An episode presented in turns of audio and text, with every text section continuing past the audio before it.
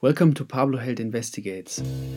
In today's episode, I'm talking to legendary composer and bassist Steve Swallow. Getting to talk to master bassist and composer Steve Swallow was a big deal for me. I'm so thankful to the great Mike Gibbs for kindly putting us in touch.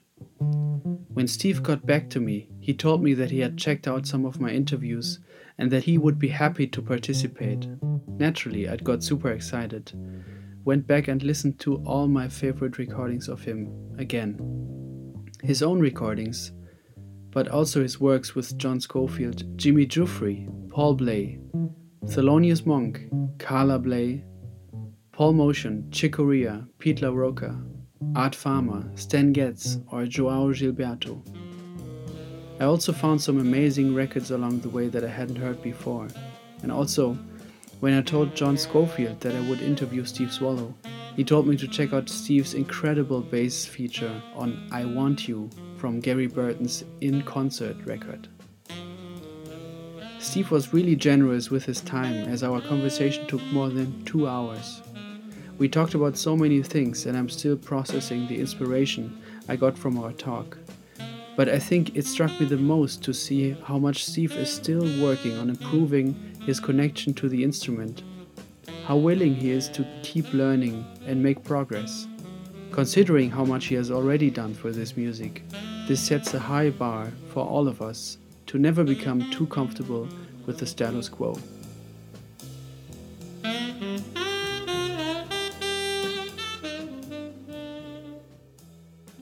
I'm so happy that you agreed to do this with me. I've been a, a long time fan. I think I grew up listening to your sound through my parents, who are big uh, Scofield fans. So these records, you know, we used to listen to. I can see your house from here um, uh, when we went on vacation and all these other records, you know. So I know your sound very, very well. I think maybe we can start with what you're working on at the moment. Well, curiously, I, um, I'm working on music with with Scofield. Uh, I'm I'm very happy that my association with with him has continued since the the mid 1970s. The very lengthy musical associations I've had have have been, I think, the most gratifying. It, it, it does matter, I think, that you find some some people who are important to you in terms of your your own musical development. And and then you kind of make a, an implicit agreement a, a tacit agreement to to proceed together on something uh, something undefined something that defines itself as it as it goes along. And and this has been the process with with John. We've been learning together. in in effect, every gig is is a should be a, a, a learning experience. We've been playing uh, almost always in trio with Bill Stewart for the last ten or twenty years. I don't know yeah. time flies. Uh, and it's it's been a kind of evolving repertoire, and the repertoire is a reflection of how our how how our playing has evolved. almost all the repertoire is written by John or, or chosen by John. He chooses a few standards and then writes tunes. But lately, he's begun again after a long period of abstinence to uh, to play some of my songs as as well. When I say that I'm uh, that that's what I'm working on, I, I'm I'm referring, I guess, to my to my bass player self. I'm I'm down in the basement practicing, and I, I'm I'm not just practicing the repertoire that I'm that I've begun to play again with with John. I'm still very much involved in in learning the, the, the mechanics of the of the bass. Um, How do you do that? In in a very dogged, methodical way. I just press the string, pluck it, and see what happens. I, I mean, I, I know that's a sort of glib response, but but seeing what happens when you when you pluck a string is is uh, is a life's work. I mean, it's it's uh, and any player knows. You you know that that that playing the piano is is not like playing the typewriter or playing the computer keyboard.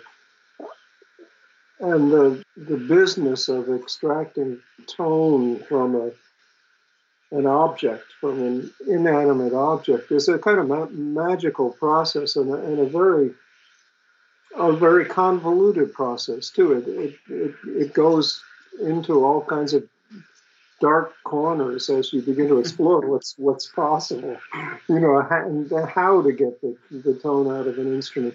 The metaphor that's often used, and often by people who are not musicians, is, is getting the instrument to sing. And I, I think that's that's an accurate description of what what the goal is. Um, and obviously, when you're playing something like a, a bass guitar, or for that matter, a, a piano, uh, singing is really a metaphor because there's no breath directly involved in in producing the tone. Um, in in my case, I press the string and, and pluck it with a with a plastic object and then kind of manipulate the string with my left hand to to make it appear more vocal. But the process is is is at a, at a basic level that's strictly mechanical and, and involves very little of what's involved in in in, in producing song on the the voice. Although, of course, the, the vocal cords vibrate to produce tone, so there, there are clear analogies uh, yeah.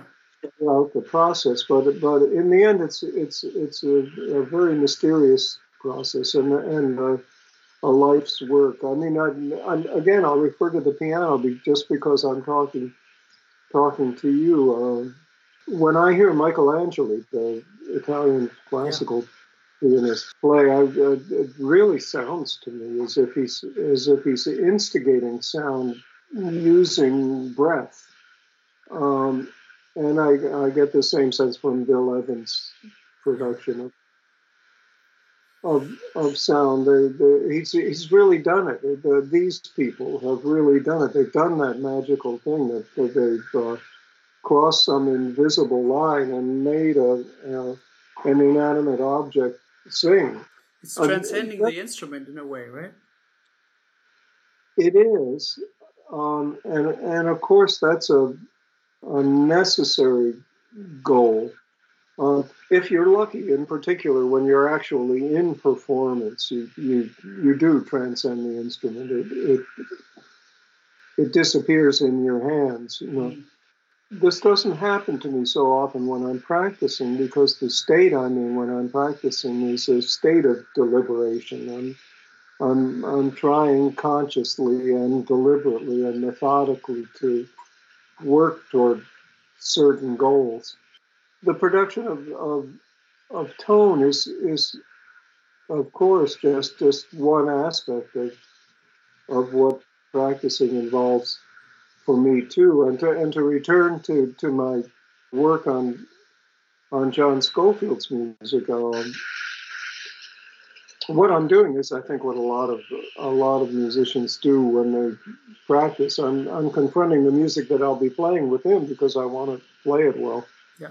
And, and responding to the demands that that music places on me, one by one. I'll I'll, I'll play through the chord structure of of one of his songs and encounter an unusual motion. And there are a lot of unusual motions in his songs. And and there, there goes a half hour. You know, yeah. how do you get from a G7 altered not to a C minor, but but to an E major seventh? You know, what are what are the common tones? What are the logical passing tones?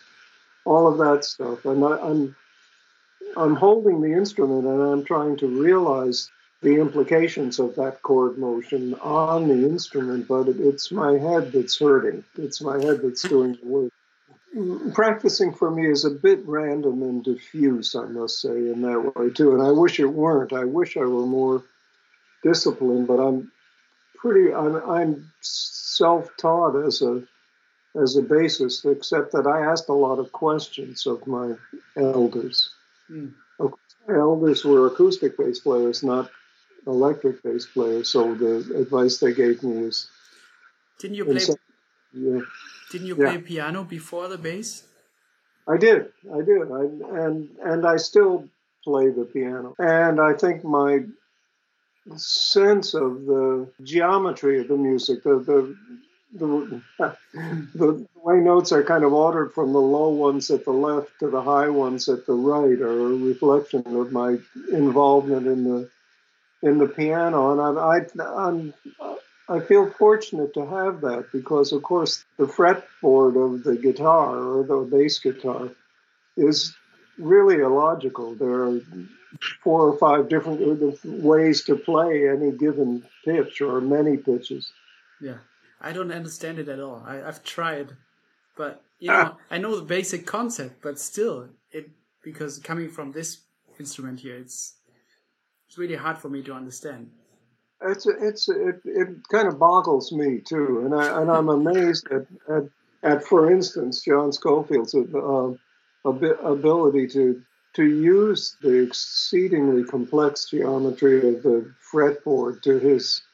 I refer to the piano. I refer to a kind of logical scheme where the low notes are on the left and the high notes are on the right, and they yeah. proceed in, in, perfect logic from the lowest to the highest. When I conceptualize music, when I think about it, it's it's it's often the keyboard that that serves as a reference for me. And and of course, especially when I compose, that's the case. I, I really imagine a G7 altered as a as a as an event on the keyboard. I can kind of close my eyes, see the piano keyboard, and see the the notes of the G7 altered, illuminated on it. You know. Yeah. You just mentioned Scofield and, and his ability to, to use the, the fretboard to his advantage. Did you talk to him about that? We've talked we've talked about it and often. There's not all that much else to do on the bus, so yeah, we've go, we've gone into this a great deal. But but I still feel that I'm that I'm way behind him he has the he has the advantage of not having played piano, and I have the, the advantage of having played yeah. piano. And I, and I think our styles, when we play, differ in a way that can be traced to that. And I think also that he kind of groped his way when he was a kid, when he was first approaching playing the guitar. He kind of groped his way to an understanding of the keyboard without anybody feeding him a very clear methodology. He had, I know he had instructors as a as a kid, but I think he had the the kind of instructors that that we often get. The guy who works at the local music store and, and teaches teaches guitar on the on the weekends. And I, for the most part, I think John discovered the guitar on his own, and I remember when we were doing one of the early albums that I produced for him, one of the the, the first Gramavision album on on on which he did a lot of. Uh, Steve Jordan played the drums. Uh, still warm? No, i will never recall the title of this thing. Right. Sanborn was on it. Ray Anderson played on a couple of tracks. It was a Ah. Uh, not one of the widely known ones, but a very interesting one anyway. And Sco wrote this album. It was, I think, one of his his initial encounter with using machines to write music. And in particular, he got his hand on a on a drum machine, and this would have been in the in the mid '80s, the mid or early '80s, when drum machines were somewhat primitive. The LinnDrum was the standard at that time. He got hold of a drum machine and was determined to write his own rhythm tracks. And he did, in fact, write his own rhythm tracks. And the album was recorded to the drum machine. And, and Steve Jordan replaced the drum parts uh, with live drums, so, somewhat late in the process of making this album. At any rate, the point I'm, I'm, I'm headed toward is that Scofield either didn't read the drum machine manual or mis- misread it or chose to ignore certain paragraphs and devised a way of using the drum machine that was utterly wrong. And he had everything going through aux channels and out of the wrong. And he had um, inputs going into outputs and outputs coming out of inputs. And, yeah. and when I, at, at one point, I tried to get in there to work directly with him to change certain beats, and I was just absolutely baffled and and repelled by the bizarre system of routing he devised to make the drum machine speak. But but in the end, it worked. And it, it struck me at the time that I was the, that I was confronting the mind of somebody who could understand the fretboard in a way that I that I never could, and and would probably have no use for the for the the kind of clear logic built into the piano keyboard as as I did. We're different animals, and and I think the lesson to be derived from that knowledge is you you have to kind of reflect on what sort of animal you are and then do something that that that makes use of your particular skills. Mm. and that will not only allow you to to be good at something to do something that that, that makes sense something you're you're equipped to do well. Um, it'll give you pleasure down the road rather than frustration and it also and it, helps you to be more yourself in a way, right? Yeah, right. It's a, it's a, in in effect. You're, you know, I'm talking about how how do you realize yourself? How do you realize your potential?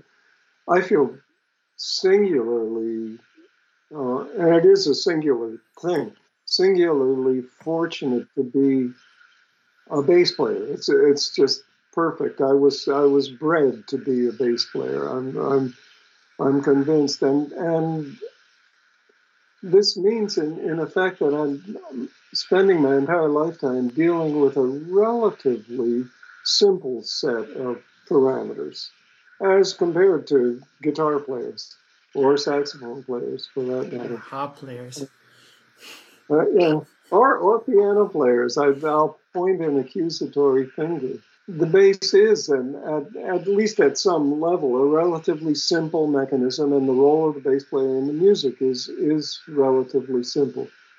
But of course, as my bass hero Red Mitchell said, "Simple isn't easy," and it's a it's a life's work to to to shine as much light as possible on the on the the simple basis uh, on, on on on which bass playing stands, and and the bass is the simple basis on which much more complex events can stand in in, in music as well. So it's, a, sort of it all makes sense in some funny way. Mm-hmm.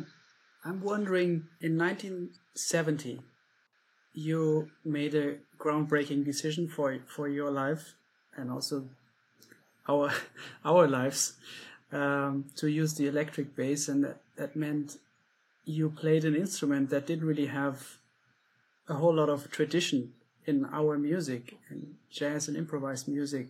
I don't know how to put it, but um, I'm wondering how you your view on it is. That decision changed obviously your sound and your your instrument uh, instrument of choice, but I'm wondering how that actually changed your material the material that you play.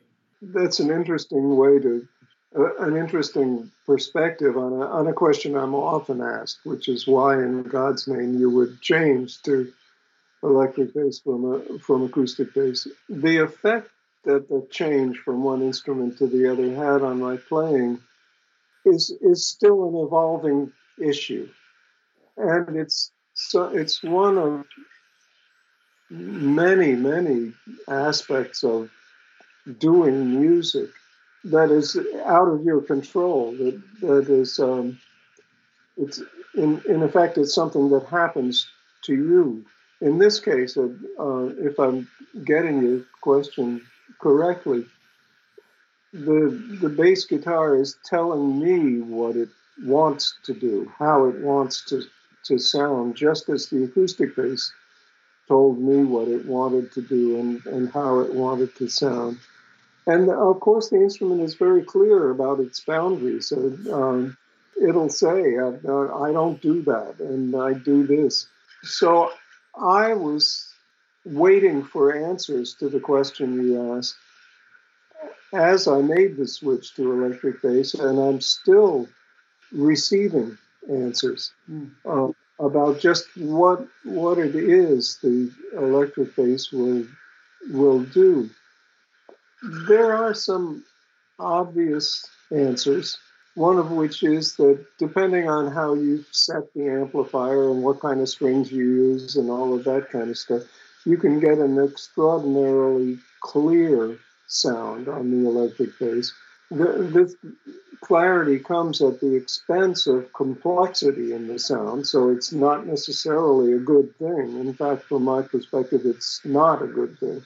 But if you choose to, you can you can be very clear and express complex ideas more readily, I think, on the on the electric instrument than on the the acoustic one. You can make a clear melody in the middle register of the instrument using the, the more complex and colorful chord tones and, and have them register clearly on the on the listener again, depending on how you set the amplifier and all of that stuff.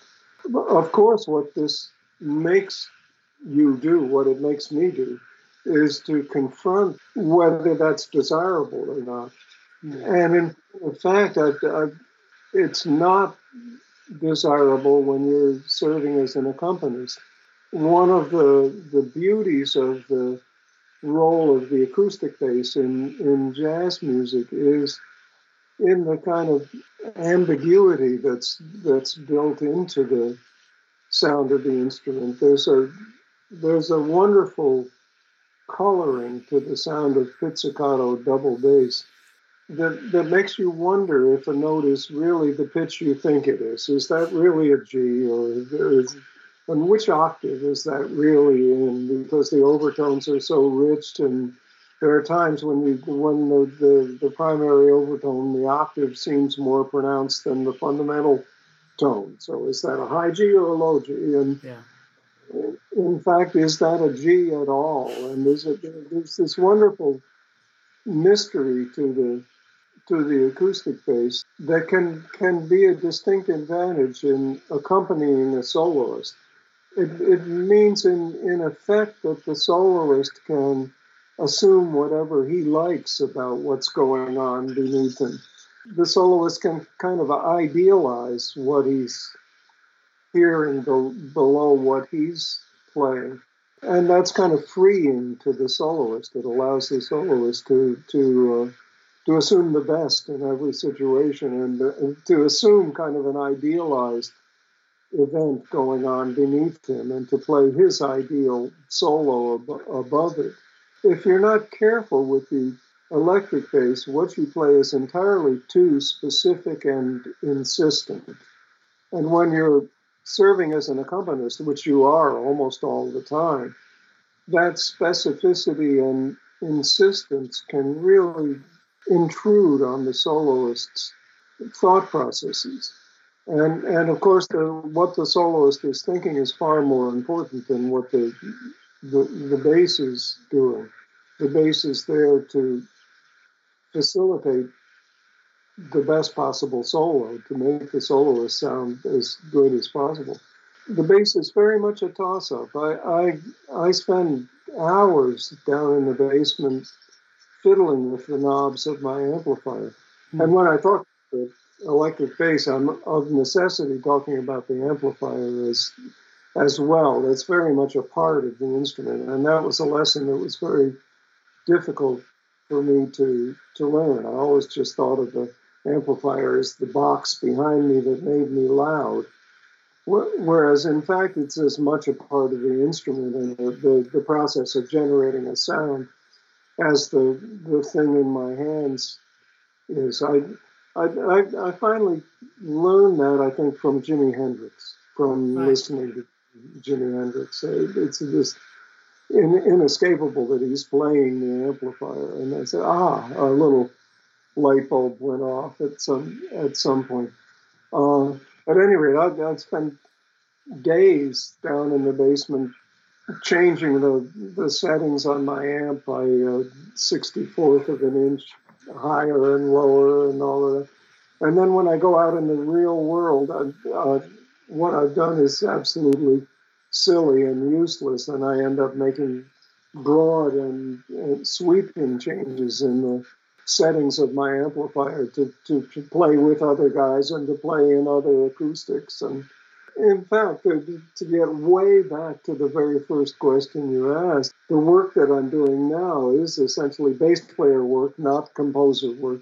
The practicing that I'm that I'm doing may very well be almost entirely useless. I, I may just be uh, whacking off down there. I may just be having fun and if that's the case, so so be it. At the very least, my my fingers are are getting more and more and more familiar with the uh, with the the fretboard and and with the feel of the strings as I as I pluck them. Um, so whether I'm kidding myself about all the amp settings changes I'm making and and even all the, the ways in which I'm learning to get from G7 alto to E7. Uh, um, um, so much flies out the window when you're actually in a performance situation. Mm-hmm. And, uh, that it's a very good question. What, why, why to bother practicing at all? Mm-hmm. And in, we could talk about that for yeah, go ahead. Time, for instance, Paul Bley never practiced. Mm. Um, and as his career and his life progressed, he, he became ever more emphatic about about not practicing. It, it, it became not only do I never sit down and play the Brahms exercises or or or Czerny or any of the, the standard piano technique exercises, I never think about the chords of all the things you are. I, I never think about what I'm going to play tonight. Hmm. I never think about what I'm going to play in the next instant, hmm. et cetera, et cetera. You can kind of extrapolate from I don't practice to the point where you're divesting yourself as completely as you can of any forms of preparation for for playing. I don't. I think Paul Bley took that as far as anybody I know, and and it's a it's quite an achievement. Uh, his, music is is remarkable. Hmm. Uh, that being said, I've, I've, I've taken the opposite approach. I'm, uh, at least at this point in my career, I'm, I'm determined to prepare myself as much as I can for for the act of playing music in, in public when it when it comes. But still, when you're then playing, you're very much in the moment. I feel. One and, would hope, yeah. One would hope. And these these things about you know, I don't know what I'm going to play in the next moment. It will present itself. Is very much yes. apparent for me as a listener when I listen to you. Yes, yes, that's entirely true. Um, on a on a good night, of course. on a, on a bad night, you're thinking desperately, oh, why did I play that note? Why didn't I play the other one? Is my fly right. on a bad night, you're you're almost. I mean, not you, but I I think we all are. You know, on a good night, we're maybe more concerned with what's ahead, like mm-hmm. curious about the next thing that will present itself, and on a, on a bad night, we're actually more in reverse, like, oh, why did I play that? And oh shit, this yeah. doesn't make sense at all yeah, funny. I think that's exactly true. And I, I, you know, of course, we are we're all having good nights and and bad nights, and you never know. I I, I find it, of course, a, a, a source of endless frustration that I often play my best in the worst of circumstances. And when sometimes when situation is ideal, the acoustics are perfect, the piano is magnificent, they've given me just the right bass speaker. We've had a day off and and and awakened in the morning in the town we're going to actually play the concert in you know, everything perfect, and the concert is not good. The concert is yeah, but mediocre. Why do you think that is? Uh, I have no idea, and and I I I don't think I'll ever figure that one out. Have, have you figured that one out?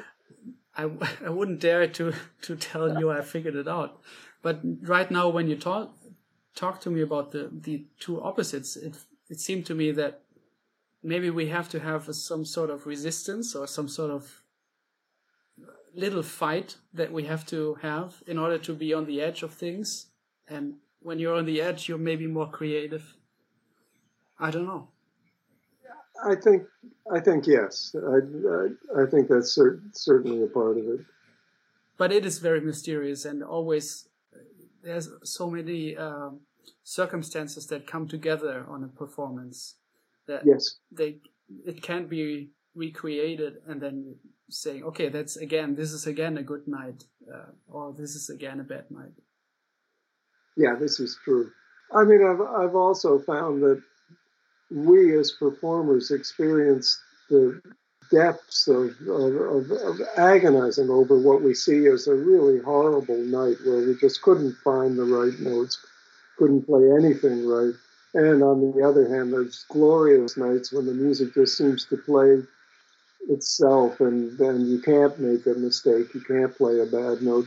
I've I've had people during one of those horrible nights come up to me and tell me how deeply meaningful what we just played was to them, and it would be a terrible insult to say to that to that person.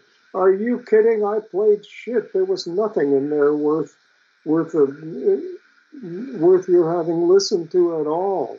I heard somebody say that after we've played something, it's not our responsibility anymore. It, it's up to the listener then to de- decide how meaningful it is for them. You know, once once it's played, it's it's gone in a way. Absolutely, I, I absolutely feel that's true. It's a it's a process you have to learn to kind of let it go, to to let what you've played go, and you can you can kind of see that that process, I can see that process more clearly as a as a songwriter. I've had some problems periodically hearing my music played by other people in ways that I didn't like.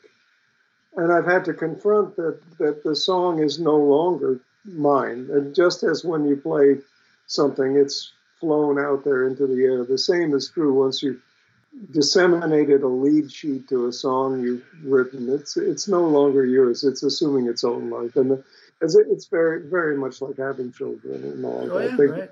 they go away and do the wrong thing. yeah. Um, I want to get back to the to that question we had regarding the actual material you play.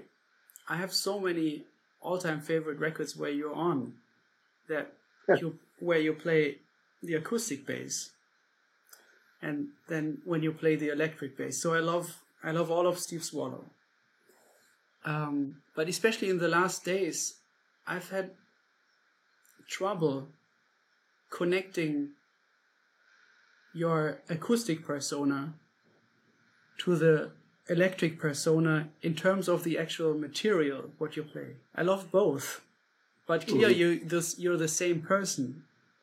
But that that decision to use another instrument, I think, also changed in a way your material that you played. And I don't know how aware you of are you of of that when you now go back listening to your old recordings. Like, how do you see it? How do you see that that uh, evolve, evolution maybe?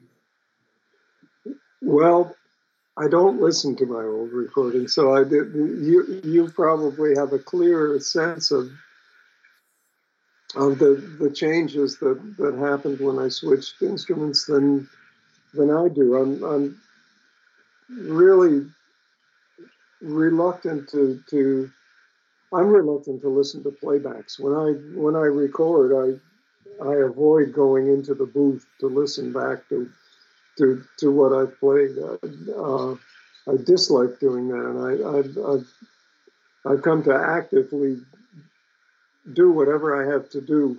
Leave the room, uh, go go sit in the toilet, uh, thing to to avoid hearing what I've just heard.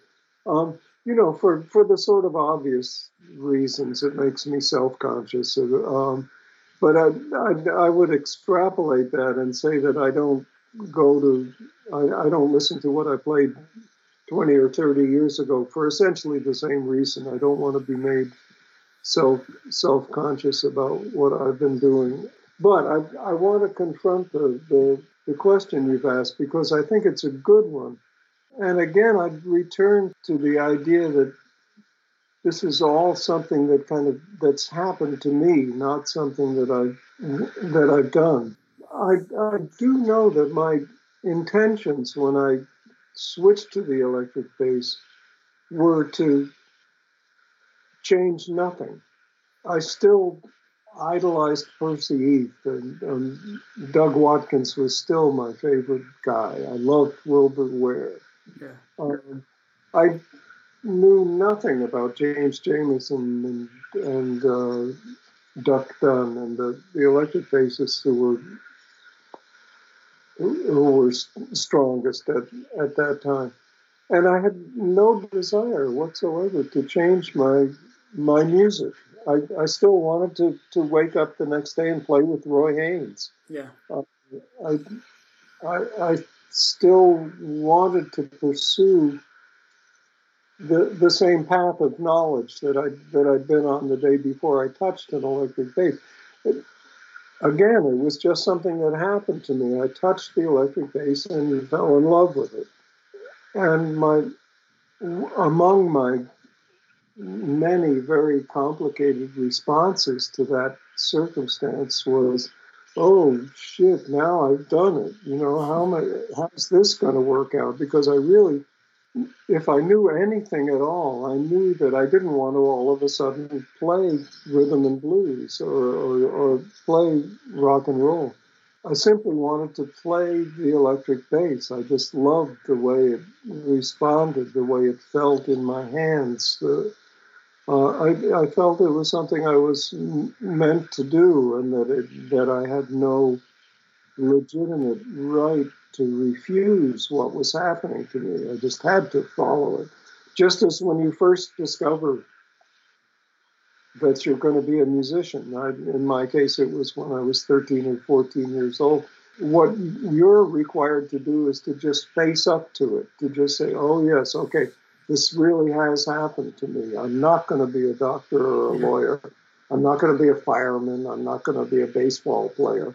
I'm going to be a musician and then you kind of take it from there. You start to, to work in a, in a more serious and directed way on being a, a musician. Well, this happened to me when I was 30 years old. I was already well committed to being a musician, and all of a sudden I'm an electric bass player, and I'm undeniably electric bass player, an electric bass player, but I had no desire to change what I was doing. I wanted to wake up in the next morning and play I was working in Gary Burton's band. Uh, I wanted to wake up the next morning and play the same repertoire and with the same guys.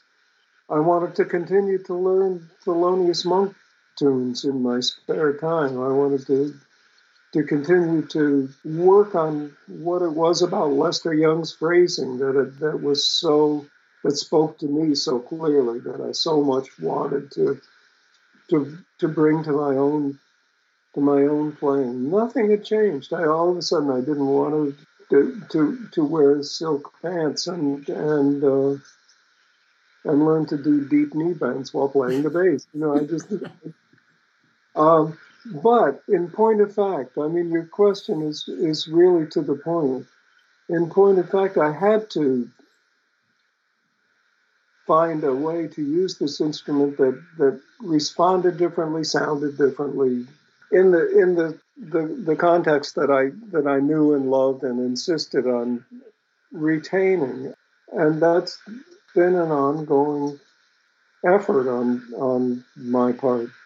The electric the electric bass is is is not the acoustic bass. It doesn't respond and sound like the acoustic bass. This this may be sort of a a, a cop out, but the search to to establish a role for the electric bass in jazz music has of necessity been a cooperative effort. I mean, I can I I could only work on the, this challenge in context. That is to say, I could only work on it playing on the bandstand with other jazz players, with other jazz players I admired.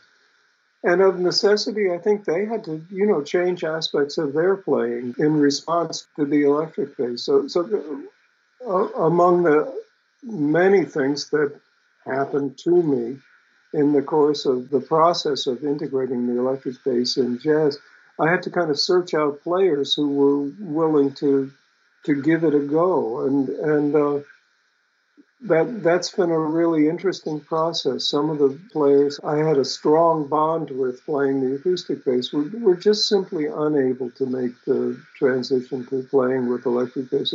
They just weren't comfortable and uh, weren't satisfied with the electric bass playing beneath them.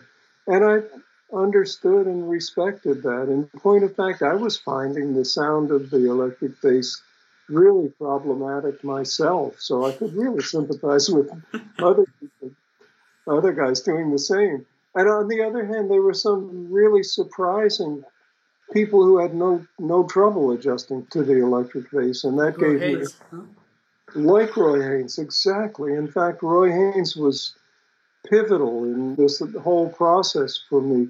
At one point, not long after I'd begun playing the electric bass, uh, maybe a half year or so after I'd begun playing it, I, I, I went to Roy one night between sets and said, Look, Roy, I, you've been really gracious about what I've been doing.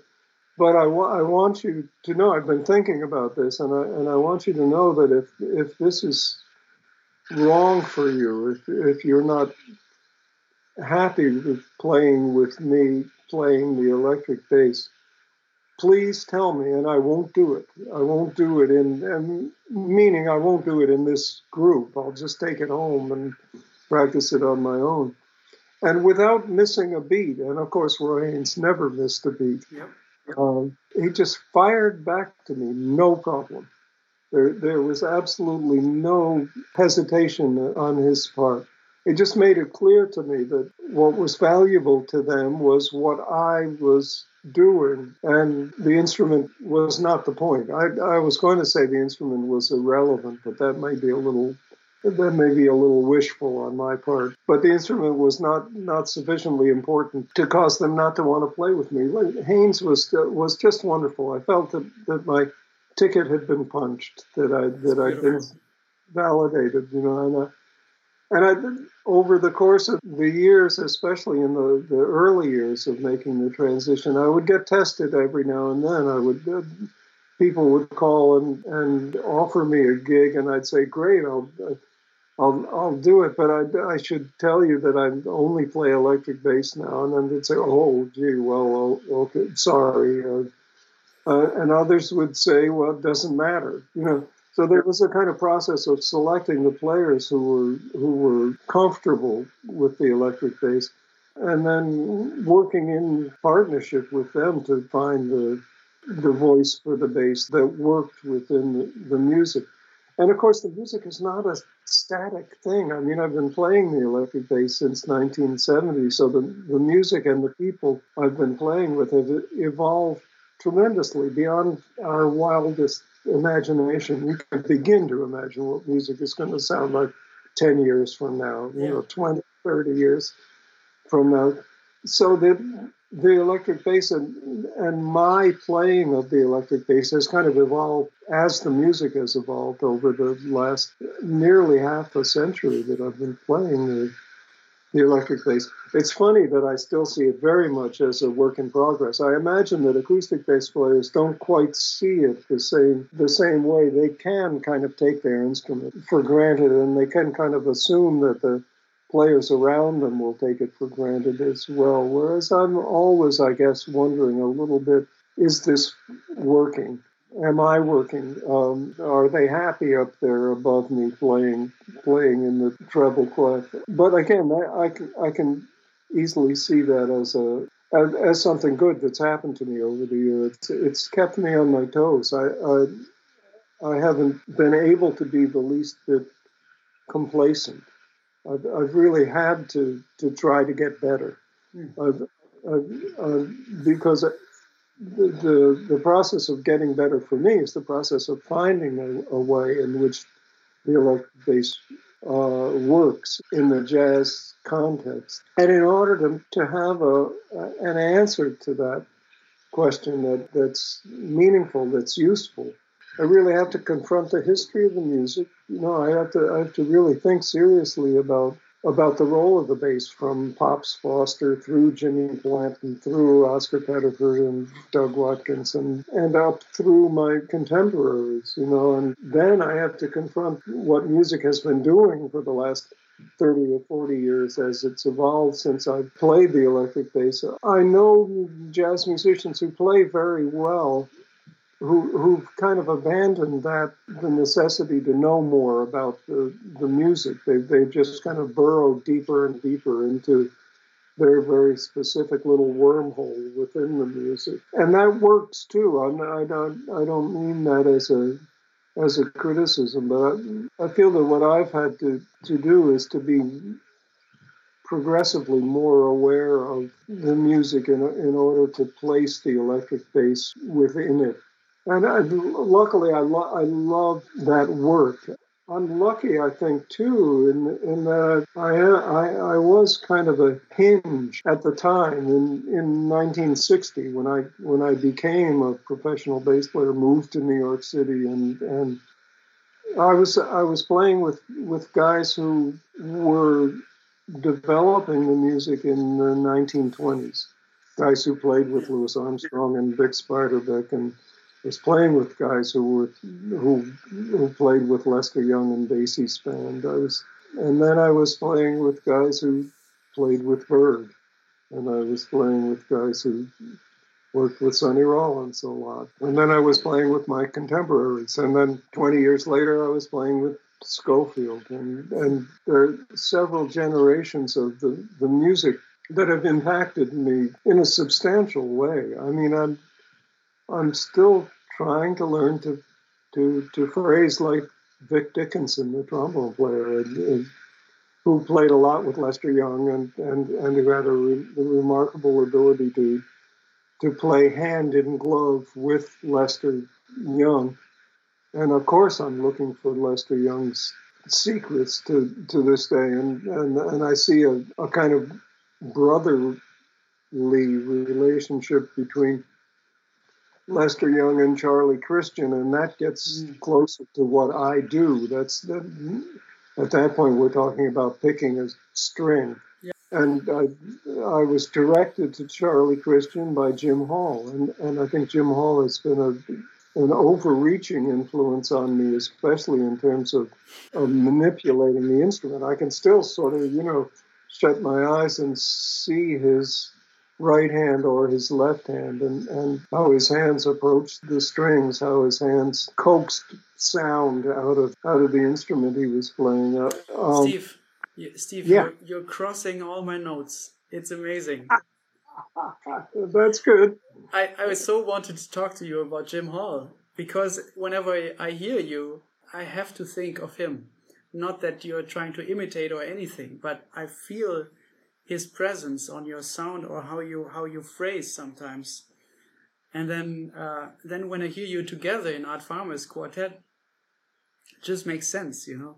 It, it, does to me too, and I, and I think you're right. And I think I can I can say without being embarrassed or, or ashamed that I do try to, to play like Jim. I I do consciously emulate things about his playing the, the wonderful thing about that process, the process of emulation and shameless imitation, is that inevitably you will get it wrong. Yeah, yeah, yeah.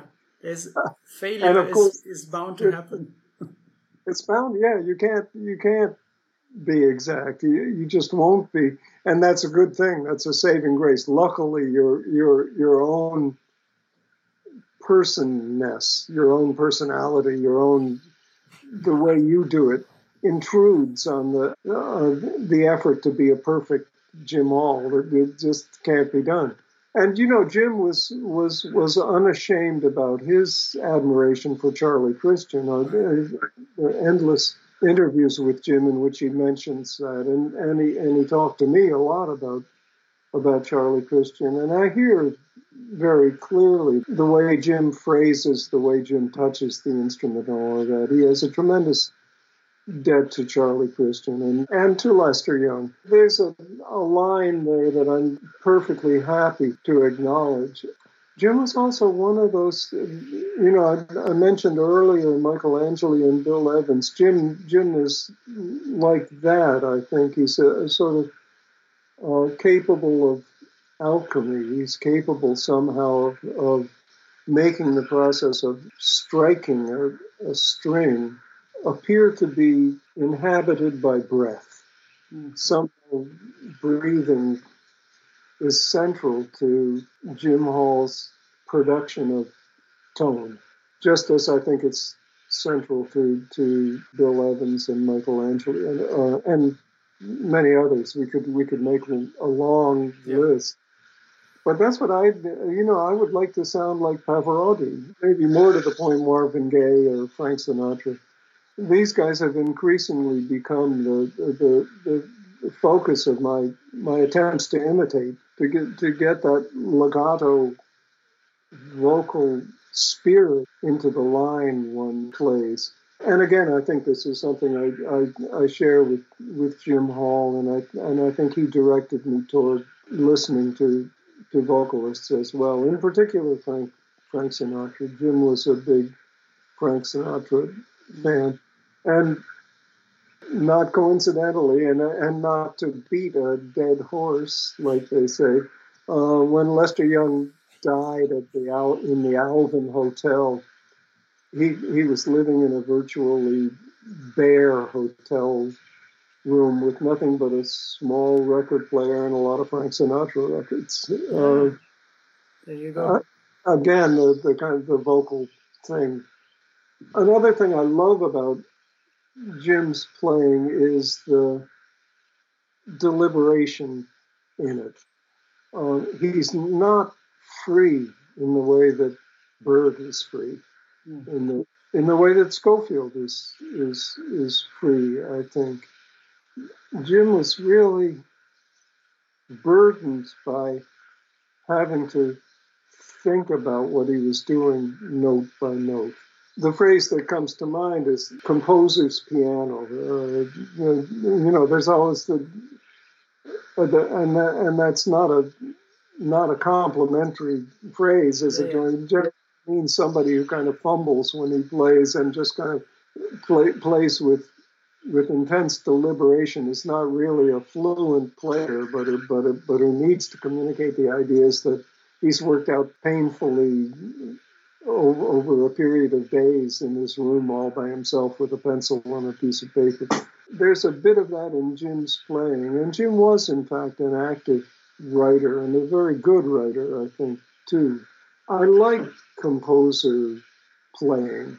What I hear in Jim that's that's kind of heroic that I that I love, and that and that I, and it's an affliction that I'm afraid I have too. Is you hear him struggling to play a little faster to get a few more notes out than he's able to get out.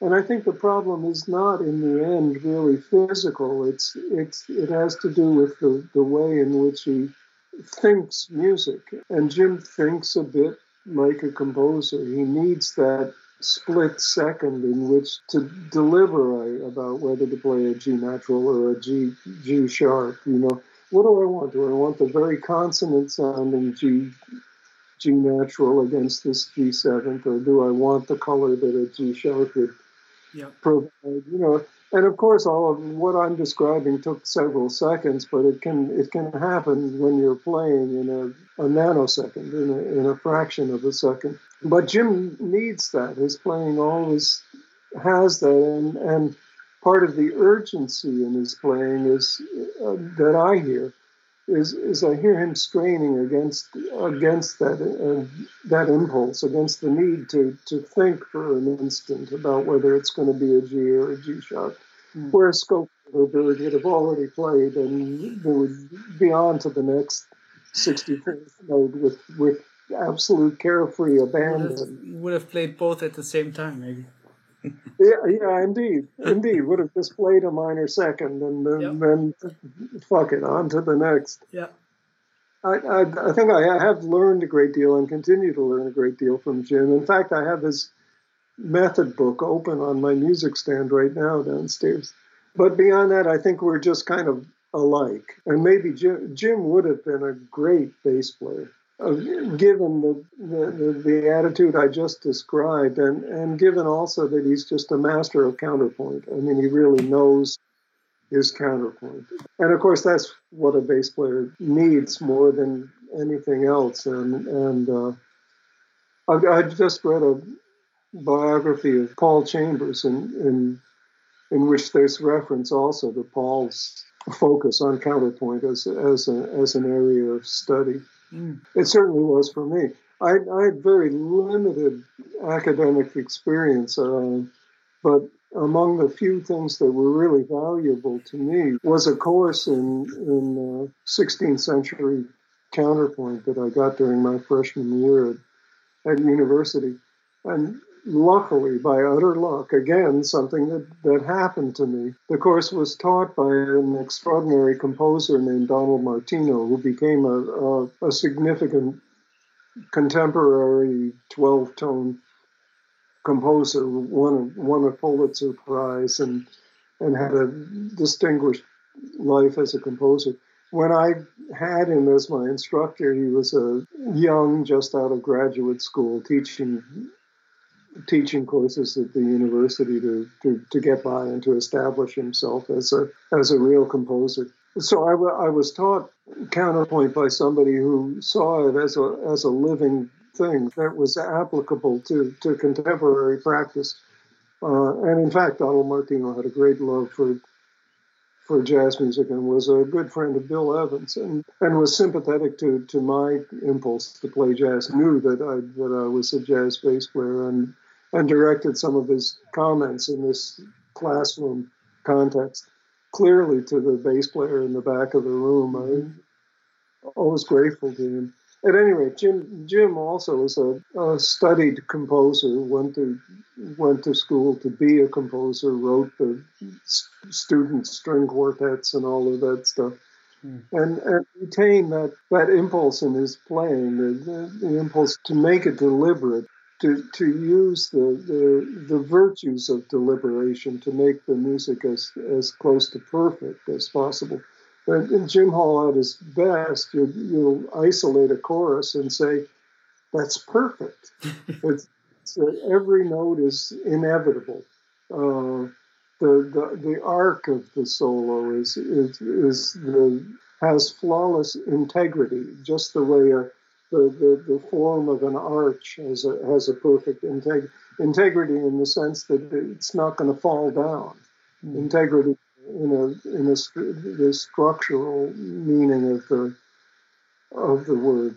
Uh, Wayne Wayne Shorter is one of my favorite improvisers, and it's the, the, the same deal. You're listening to a composer. You're listening to a composer struggle to be to become as as fluent as the guys who just kind of improvise without regard for what the things that that composers obsess about and the, the things that make them composers because composing is uh, an act of obsession.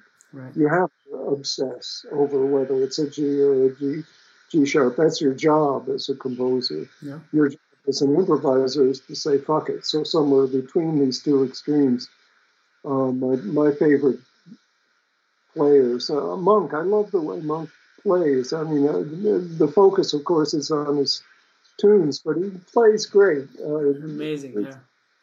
And essentially, he's paraphrasing the tune most of the time, and as as he improvises. But that's a wonderful way to improvise.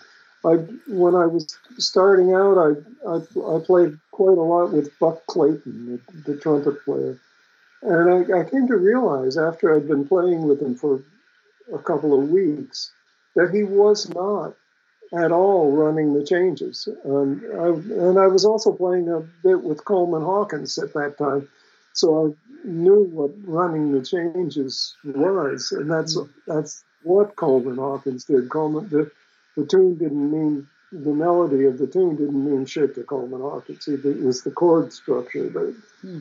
and and uh, again, this is not to denigrate what he did. It was just astonishing the way he could manipulate chord motion.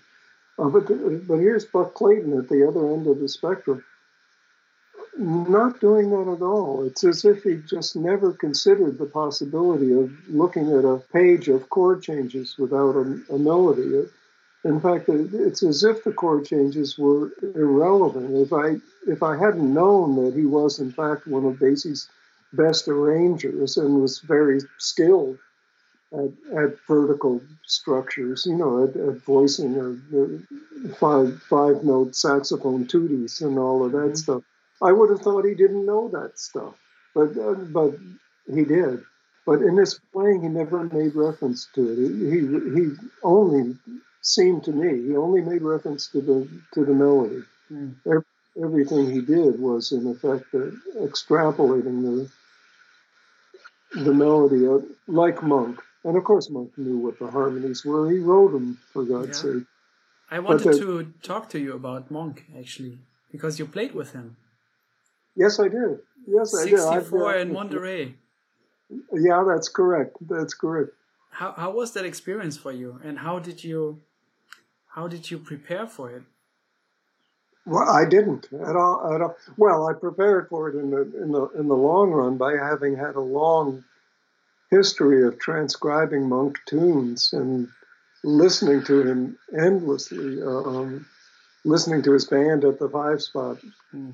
his various bands at the Five Spot. I heard the band with Coltrane. I, I heard wow. Monk play with Sonny Rollins and with Johnny Griffin, and of course with Charlie Rouse a lot. And um, at the time I played with Monk, I was on a package tour. If I'm not mistaken, I was on a package tour with him, his band, and I was playing with Art Farmer and Jim Hall at the at the time. It was a George Wein package that was touring the touring the country. I can't remember. At, various times, Herbie Mann, Wes Montgomery, uh, uh, Dionne Warwick. There were all kinds of uh, a motley collection that George Wein was kind of trundling around the country from city to city. This circuit kind of doesn't exist anymore, and it's a pity. It's wonderful. Um, so I had I had come to to know Monk. He, he was a bit inscrutable, but I but but we were friends. We said hi. We even pass the occasional cryptic sentence with each other, you know, in, in the airport or whatever. Was fun. I, I, I considered him a, a, a, friend, and I, and I think he was, uh, I think he liked me as well. I, I was close to Ben Riley, his drummer. Ben and I would sit together on planes on purpose to, to hang out. And I was buddies with Charlie Rouse as, as well. I'm proud to say, I'm happy to mm-hmm. say they were very welcoming guys. They were slightly, slightly or more than slightly older than I was, and I felt grateful to them that they were accepting me. That they were accepting me as a as a white boy as well. I, I was pleased that I that, that, that I was allowed into their into their world to the extent I was. At any rate, we were in Monterey, and and Monk's player couldn't make the plane, so they were hung for a guy, and I think it was Ben Riley who suggested me to Monk, and Monk agreed. So I did. I did the gig, and I was kind of wondering what preparation might be involved too. And and of course there was nothing. Monk was pulled a Paul Bley on me, kind of. You know, I, would, I made myself available to him all day long in the hopes that he would say, "Do you know epistrophe? Do you know minor?" You know, there was none of that kind of stuff at all. And in the end, finally, we're at the bottom of the stairs, these wooden stairs leading up to the to the to the stage, and there's a guy on stage saying, "And now, ladies and gentlemen, the Thelonious Monk Quartet." At that at that moment, Monk turn, turns to me at the bottom of the stairs and says, "You know the tunes, right?" and luckily, I, luckily, I was able to say, "Yeah." I do because I really did. I knew tunes of his that he hadn't played in years and had probably forgotten. I'd been playing with Steve Lacy and Roswell oh, Rudd, and I've been doing all. I've been living Monk's music and knew it knew it well. So I very emphatically and proudly said, "Yeah." And at that moment, we just went up the stairs and and played the set, and that it ended up being a recording is just the, the, the best joke of all. I mean, the whole thing is just hilarious in my in my view, and and wonderful. I I loved it. How did it mm. feel? Felt good. Felt really good up there. I had been playing with Ben in some other contexts, jam sessions, and and uh, I think maybe even a, a, gig or two we played with to, together with other guys. And I knew Charlie's playing inside out and, and knew him well. And in fact, Carla, my best friend Carla, knew Charlie from the early 50s, when were mid 50s, when she worked as a coat check girl at, at Birdland. She remembered Charlie in particular because he had the best coat of all the jazz musicians in the mid 1950s. It, it, was fur, I believe. Anyhow, I, I was comfortable in, in in that context. I knew the music cold, and I I knew Ben's playing, and I knew that Ben and I played well together, and that he enjoyed it, and so on. So I was kind of free of, of many of the anxieties that might have arisen. I, I felt like I was doing something I was fated to do. In effect, I, I was as, as ready as I could reasonably be and it worked great. I I, I loved the the experience, and I'm thrilled that it became a rec- recording. It's mm.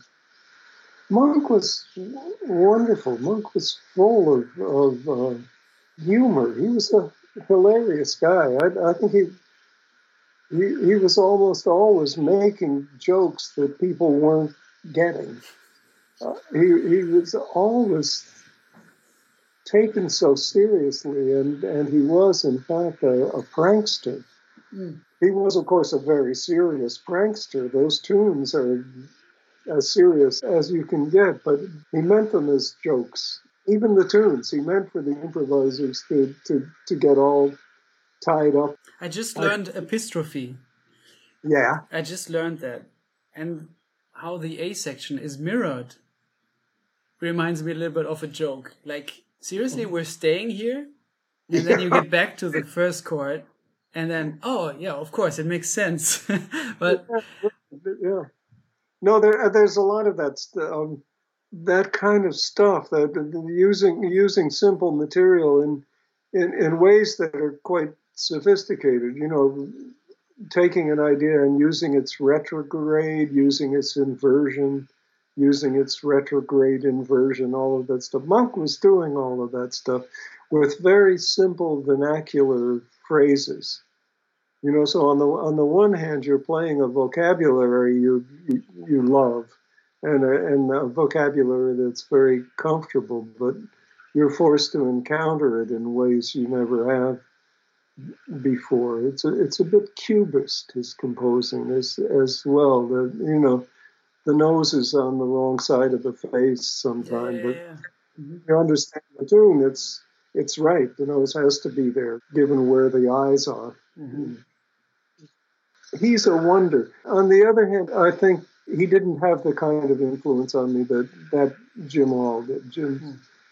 Influence. Of course, I played with Jim night after night, and that that has its effect. But Jim was critical to my when I encountered the electric bass and, and found that I had nothing to do but to continue to play the electric bass, much to my regret and all that, but I just had to do it. Jim was the model, the available model that I turned to when I when I thought about finding a some kind of source to re- refer to. Uh, I bought a bunch of Motown records and a bunch of Stax Volt records and listened to the, the best electric bass players of the of the day, and I, I admired them greatly and still do. But I did. There wasn't much that I could use in what they were doing, and and so I, I find myself falling back on jazz guitar playing traditions. That's where I was able to find. You start with the idea that well, I want to sound like that, and then you proceed to the idea to to the realization that in order to sound like that, I'm going to have to do things that are related to the way they do it. So I'm, if I want to sound like Jim Hall, I have to I have to pick like Jim Hall. Did you use the pick from from the get go? Not initially, but very very soon after. I, I no, I began with fingers, and uh, a few months after I'd, I'd began playing the electric bass. Initially, Larry Coryell was the guitarist with Gary Burton, and I was kind of asking him questions and, and uh, getting some good advice from him. And then he left, and Jerry Hahn became the guitar player. And Jerry was a prankster, and he, he knew that I, that usually after the gig, I go back to the hotel, and one of the glories of playing an electric instrument is it's nice and quiet without an amp, so you can play in your hotel room without Yeah. somebody banging on your wall. And Jerry knew that I, after the gig, I would come back and sort of desperately practice to try and get it better for tomorrow. So he took to walking the corridors and listening and finding, finding me, finding my room. He'd knock on the door and and uh, and and come in and say, "Here, give me that thing." And he'd take my bass and whip a pick out of his pocket and play something blazingly fast and glorious, and you know, and then just kind of with a grin on his face, uh, hand me the instrument back. But I, he he made me realize that the the pick was a possibility I should con- consider. I was also at the time, uh, again, circumstances rather than something I willed myself. I was playing a, an instrument, a Gibson EB2 semi hollow body electric bass that was very muddy sounding, very dark, round. I kind of liked that, but it was not a, a, clear sounding instrument, and I was playing it through an Ampeg B3, the classic Ampeg amp uh, which is also a very dark sounding instrument. So I was having trouble getting clarity in what I was playing with that setup, and the pick, the pick gave me that. Had I been playing a, a Fender Precision through a Fender Bassman amp, I probably never would have picked up a pick. But I'm glad I did. There's a kind of paradox, I think, that, that with this stiff, hard object, you can actually get a more legato sound, or I can get a more legato sound than I can with the soft flesh of my fingers. And that, there's a that's a joke, you know, it's a paradox, but I found it to be true. And and again, Jim Hall is my model for somehow coaxing that from the, the string of, of a singing sound. He gets a beautiful legato. Mm legato sound. I've learned a lot from Steve Kuhn, the, the pianist, who's a, with whom I first played in 1960, and he's been in, again referring to the early thing we talked about. He's sort of an ongoing relationship. Yeah, there he is. That's my buddy Steve. Uh, he's been a great influence as well in terms of sound production. And he studied from the time he was a seven or eight year old boy with a remarkable woman named Margaret Chaloff, who was the mother of Serge Chaloff, the baritone player. She's a, she's a name that comes up often. Yeah. Right? A lot of guys studied with her. Chick also, right? Chick, Herbie Hancock, Red Garland, Right. uh, a lot of guys went to her for some time, and in fact, I did too. I, I took several lessons with her. She was intrigued to have a bass player as a student, and uh, and I learned a good deal from her. But I especially learned a lot about her teaching from from Kuhn, who, who studied with her for I don't know 12 or 14 years as a young boy. So she really had a, an appreciable effect on on him. And she came from the so-called Russian school yeah. of, of, of, piano playing and and teaching, and and it really, um, among other things, of course, it really did involve th- thinking very clearly not about striking the, the key, but but pulling the sound from the key. You know, depressing the key and then pulling the sound from the instrument as the hammer hit the string. I was able somehow to understand more of that process as it related to picking the string, which is what I do. Um, How did you translate those those lessons from her? I believe I have a slight advantage over you piano players. You piano players are stuck with a mechanism where the, the, the, the hammer strikes the string, and that's that's what it does.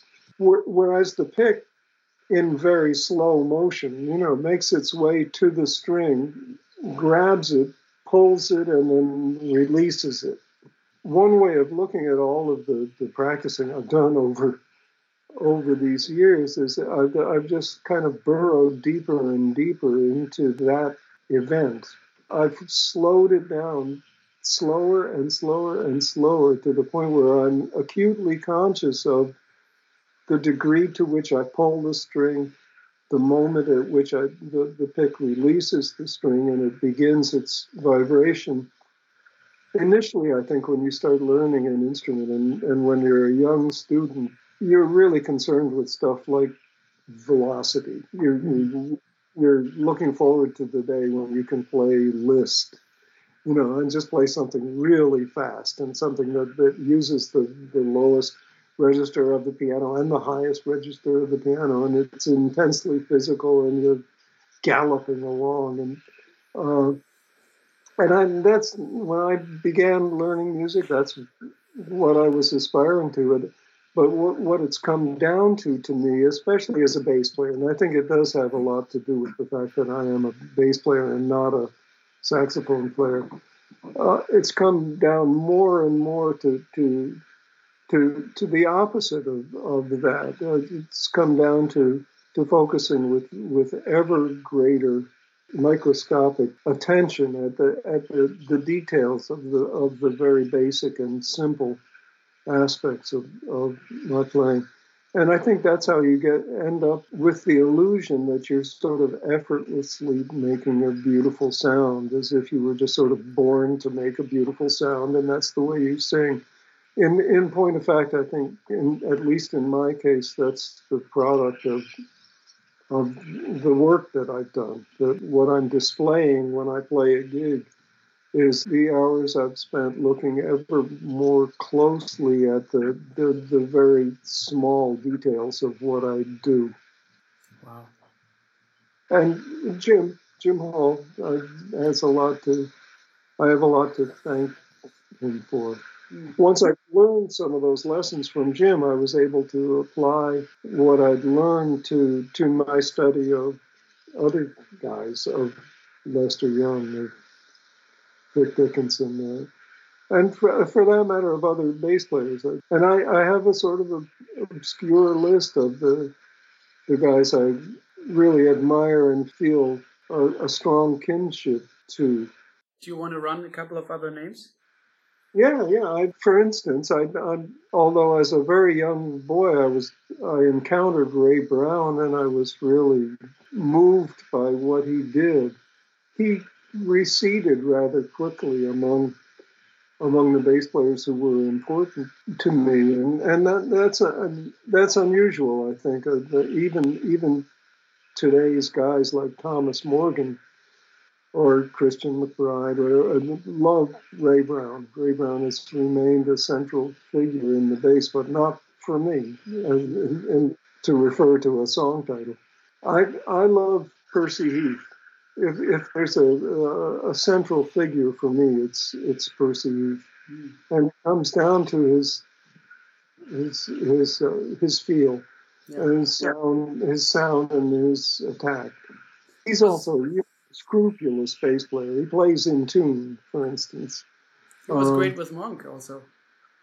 Wonderful with Monk on some of some of those early, very early Blue Note yeah. recordings. Yeah. And that's that's Percy as a young man too, and you can you can hear him developing, but you can hear that he's already what he became, that the seeds of what he became are there. Stemming from Percy, as, as I feel I, I do, also came Doug Watkins, who was sort of Paul Chambers' other, Paul Chambers' brother from Detroit. They were almost almost the same age, went to the same high school, et cetera, et cetera, knew and loved each other. But I loved Doug more than Paul, much as I love Paul. I, I, feel a very special kinship with Doug Watkins, and, and, and I feel that he's very close to Percy in, in, in many ways in his approach to the instrument.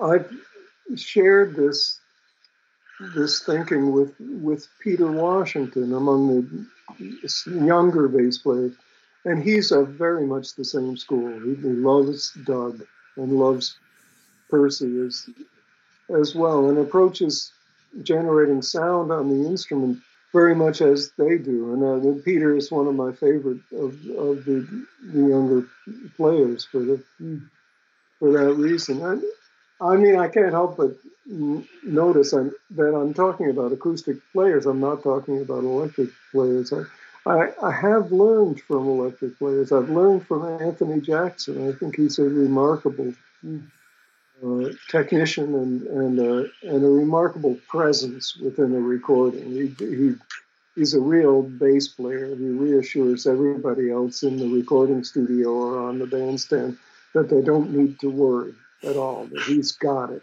yeah. and that's yeah. terribly important. That's central to, to being a bass player. I love the way Pino Palladino touches the bass, the electric bass. You know, I'm I'm not without regard for the community of electric bass players. There are a lot of lot of really good ones, but I keep returning to the to the acoustic bass. Wilbur Ware was tremendously important yeah. to me too. Wilbur was such a on on one level a, a kind of primitive player. He he thumped and he grabbed the bass with his left hand. He didn't look at all like a, a, a symphony player but nevertheless, those those uh, Village Vanguard recordings with Sonny Rollins oh, and uh, uh, a very rudimentary textbook in, in, in playing counterpoint on the on the bass. He had a, a remarkable contrapuntal vocabulary. I thought I thought he was an extraordinary player. And he was a lovely guy. I came to, to luckily a sense that there was a tradition to be passed on orally before Charles Colin books and before Chuck Sher and before the real book and all of and before Berklee really there was the idea that young a young bass player could ask his elder questions and so I asked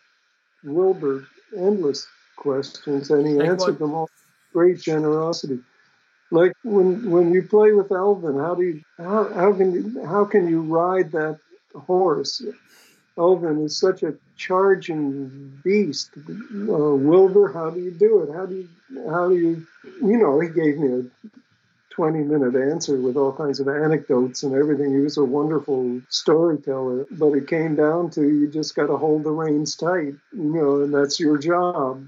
And Elvin needs that. Elvin needs somebody to hold the reins tight and that was for me really valuable advice. You know, uh, uh, he could have used all kinds of other metaphors, but that's the one he chose to use. Um, I found Percy Heath similarly generous. Do you have any other uh, memories to share uh, from from asking those guys questions? Oh, they, they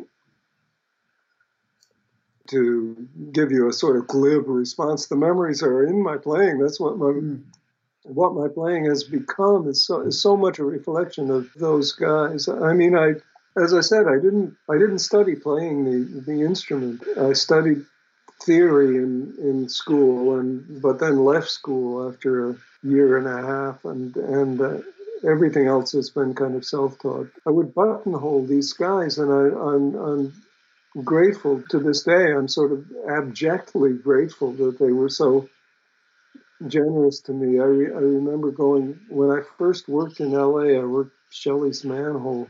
I went to to Red Mitchell's house, and, he, and I ran into him at the club, and and he invited me to his house and I ended up sitting on his bed. Well, he and his wife were both dressed in their in their sleepwear and were in the bed, and I was I just wasn't leaving, and uh, I just I just didn't see that that it was well past time for me to go. I had one more question that I just had to, and all of a sudden I kind of saw myself sitting at the end of their bed as they very patiently and tolerantly, you know, read just asked answered the next question and then the, the one after that. And and then in fact to kind of cap it off, I finally took the hint and left and leapt into my rental car and drove right off his driveway and into his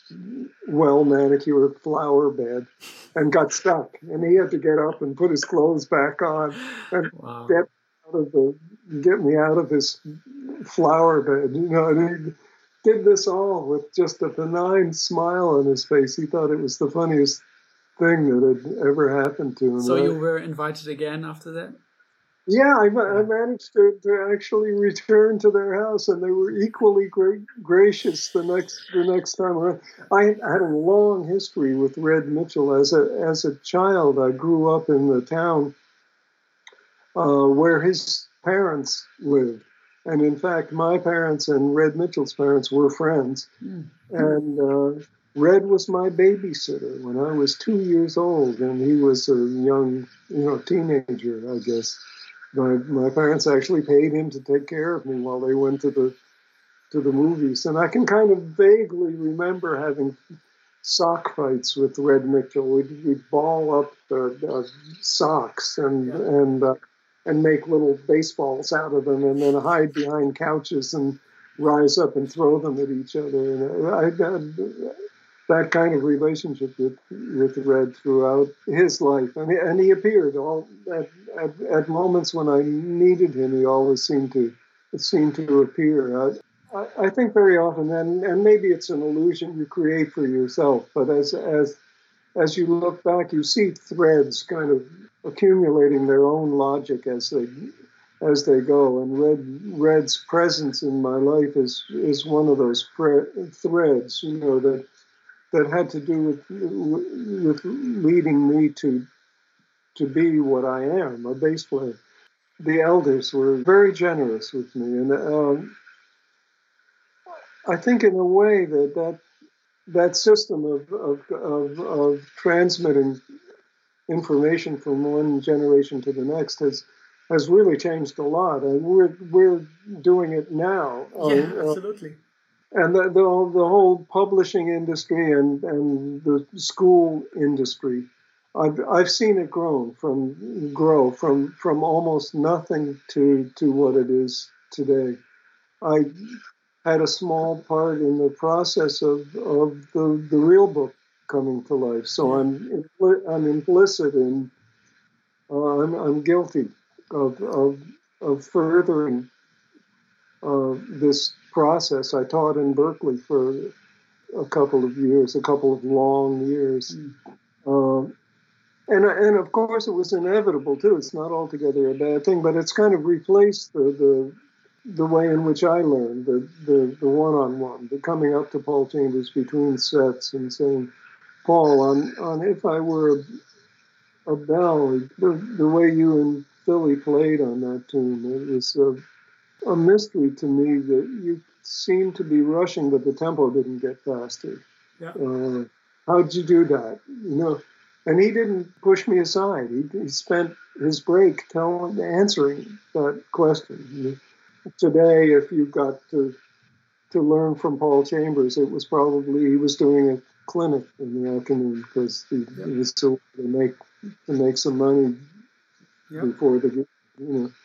Uh, and of course that's good too. It's it's uh, remarkable how well trained musicians coming out of the, the schools are. Uh, I, I envy them their training and their and their technique, but but but of course it's different.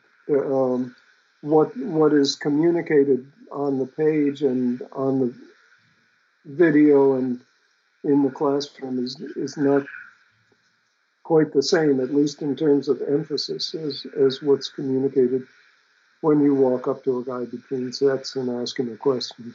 Yeah.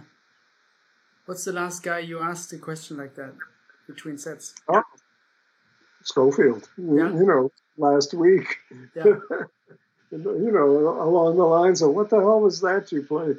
Yeah. Um, sometimes I get a specific answer, and sometimes I just get a a, a, a, a lighthearted response, and sometimes the lighthearted response is is more instructive than the right. than the specific answer too. But I I I've found that that the guys, good players, good experienced players, often talk in, in very concrete terms about what they're doing, and and young, young players are often embarrassed to to to talk in quite those terms. You know, like a young player would would be exposing a degree of ignorance if he if he went up to the the leader at a rehearsal and said, "Well, I'm not, I'm not G7. What are you playing? Are you playing altered or is it symmetrical diminished? With the, the thir- is the, the natural 13 or is it or is it a flat 13? And you just don't want to ask that when you're a kid because you're hip and you're supposed to know, and yeah. you, you just know. Um, the really experienced guys are asking each other questions of that sort all the time. Like, I, I can't quite hear it. Is is that a flat thirteen or or not? And they and they they're secure in their in, in what it is they know and, and unafraid to ask those kind of questions and to and to engage in that kind of conversation. And that, that goes on a lot in, in the rehearsing I'm still doing at this at this time with the the guys I play with who, who are who are experienced and and and competent. You know, very very specific questions about what what the harmonies mean or or what's the best register to play this in or you know all of the very obvious questions. Can you describe this process how how it evolved between you and and Bill Stewart maybe? of asking, yeah, I, asking him because I, I, I can you have such a great hookup, but you come from from of, of course different generations, but also he he brings stuff to the table that that Pete LaRocca didn't play, you know, or yeah, for sure. And I, I mean, I I've I've had to learn. Um, Bill Bill Stewart has, has taught me a lot. Uh, he's uh, he is, I must say, uh, among the drummers of his generation, as smart and and and determined to advance the vocabulary of the drums as as any any player. And I think he, he's remarkable among drummers in any generation. He does a lot of stuff that I'm astonished by. I guess that's that's the word. And I have to watch myself, of course, on the bandstand because when you get astonished by something a guy plays, and you tend to forget everything, including what you were playing at the time and in particular when I listen to to, him play fours and eights when we're doing trades with yeah. him, to be really careful not to be too astonished by by what he's doing, to not get too analytical about what he's doing, because I'll forget to come in, and it just no longer matters to me where the downbeat is that I'm supposed to arrive at with him. I have to be careful with him. He's able to subdivide the beat in ways that no other drummer I've played with is. And again, I think it's the product of of a lot of research and practice on, on his part. I've played a couple of tours with a, a bunch of Latin percussionists. It was tremendously instructive to me to play with these guys. And among them was was a guy named Giovanni Hidalgo, He's mm-hmm. become legendary as a, as a, a very advanced, as kind of the Tony Williams of congas. And he and I became buddies, and as was the case with Ben Riley, I would kind of search out sitting next to him at the plane, so in the plane, so I could kind of figure stuff out, ask him questions. And he spoke very, very little English, so that there was a lot of very halting attempts to explain things. But mostly I was just kind of watching him in action. And I sometimes we'd fall so often we'd fall silent and during the plane rides and and often also I would see him begin to to, to do, do exercises. And I saw that what he was doing was with his left hand establishing a, a fixed pulse, uh, just thumping on his on his leg, just a kind of slow two beat pulse. And then on, with his right hand, he began, began doing a series of subdivisions and, and getting it. He'd, he'd, he'd play two beats in his right hand against the the the one the steady one beat flow in his left hand, and then he played three beats against the steady flow, and yep. four and five and six and seven and eight, yep. nine, ten, eleven, all of this into into seventeen against this wow. steady one steady pulse in his left hand, and I really found that breathtaking, and and to this day I can't do it. Uh, Dan Weiss can do it. Bill Stewart can do it. You got to watch out if you if you're listening to him play a four bar fill, and you need to come in on the downbeat at the end of this four bar fill. You better be very confident about where the, the fixed pulse is because he may well be playing seven beats against the one beat or nine or 11 beats against the, the one. And if you make the mistake of thinking you're listening to 16th notes or 32nd notes or 64th notes, you can get hopelessly lost. You can miss the, the, the train when it mm. comes around. The train metaphor is something I learned that you were you were fishing for stories when I was talking to Elvin once between sets and and uh, I don't remember if I asked this or if somebody else asked it. It said, Elvin, how come you play so long? It's, a simple question. And in those days, the the length of Coltrane solos, the length of Elvin solos was was, was really shocking. I didn't play for that long. And, and Elvin's asked, answer was uh, wonderful, wonderfully modest, I thought, and, and uh, unassuming he said, "Well, it's hard for me to get out of this solo. You know, the the the top of the form comes around every 32 bars or every 12 bars, whatever it is, and it's like you're on a merry-go-round and you're trying to grab the the, the ring. You know, I I grab for it and I miss it, so I have to take another chorus, and then after that chorus is over, I grab again and I miss it again, and I just ah, okay. keep going until." And in effect, what he was saying, I have to keep going until it's till there's an ending. Uh, you can't stop it in the middle of, of, of its evolution. You have to wait till it's a, wait till it's over. And again, it's this thing that I that I guess I've been stressing for the last while. There's a kind of passivity to playing music that's that's that's it's it's important to acknowledge that the music is happening to you your life is happening to you. The, the sense of control is a bit of an illusion. It, it, and, it, and it's good to know that. And I think Elvin was saying, in effect, his solo was happening to him. And he, he couldn't will it to end, it had to end. Mm. And if it took 10 minutes, it took 10 minutes. And he was sorry to intrude on you for that time but it was kind of out of his hands. You know, I thought that was a wonderful lesson for a kid of my age to learn. That's sweet. Wow. I don't even know what question that was in response to, but there's the nice Elvin story. Elvin was a lovely man. He was a huge, a voracious reader. And again, you know, the stereotype of the drummer and, and, and of Elvin in particular is of this kind of chain, this beast, you know, let loose on the dance on the bandstand, and of course he was that. But but he was also a tremendously inquisitive and cultured person. Uh, one of those guys whose suitcase on the road was was more books than clothes. You know. Wow. In in the day pre Kindle days when we had to calculate very carefully how many books can I fit into my suitcase and still have my suit for the gig. You know? And which band did you guys play together? We didn't. I, I played with him on a, on a on a few occasions, just one-offs, but I never played in his band, and then he never played in mine. I played with him infrequently, uh, but are there any recordings of you guys together?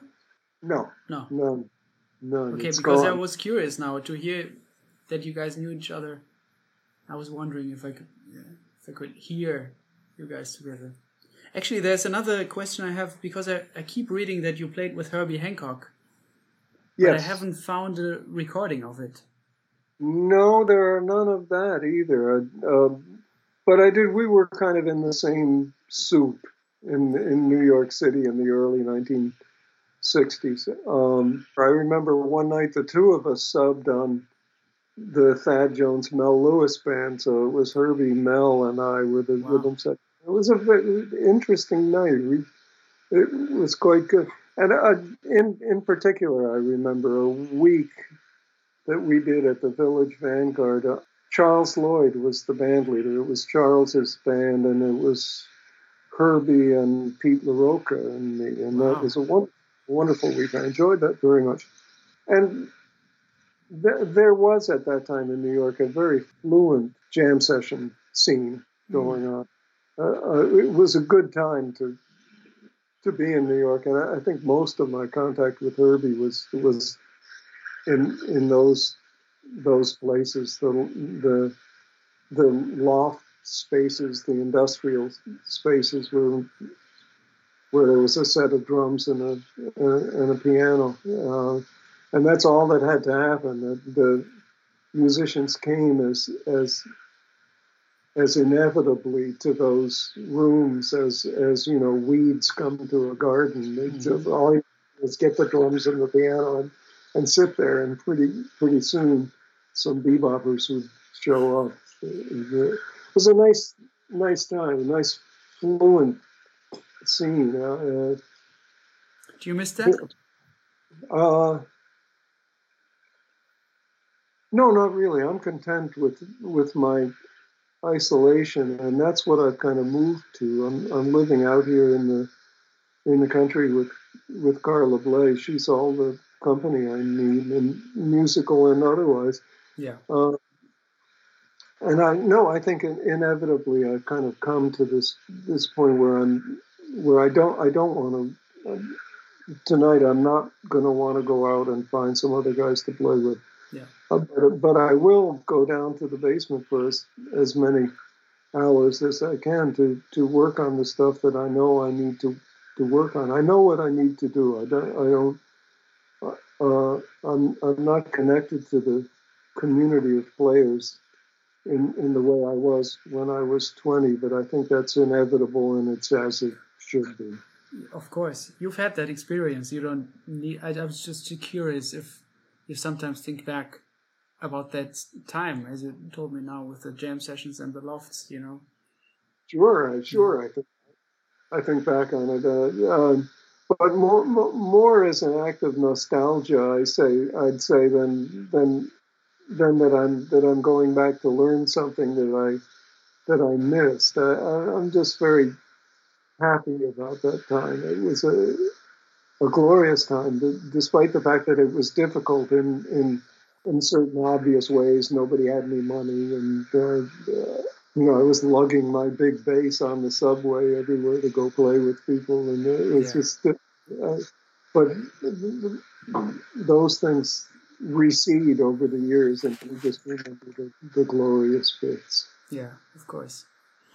I have a, a couple of other questions. Um, in terms of composing also what your process is there and also maybe we can link that a little bit to your partner to carla yeah, yeah. because what i'm imagining is seeing your house now and you're I see a, I see a computer there. I see a copy machine.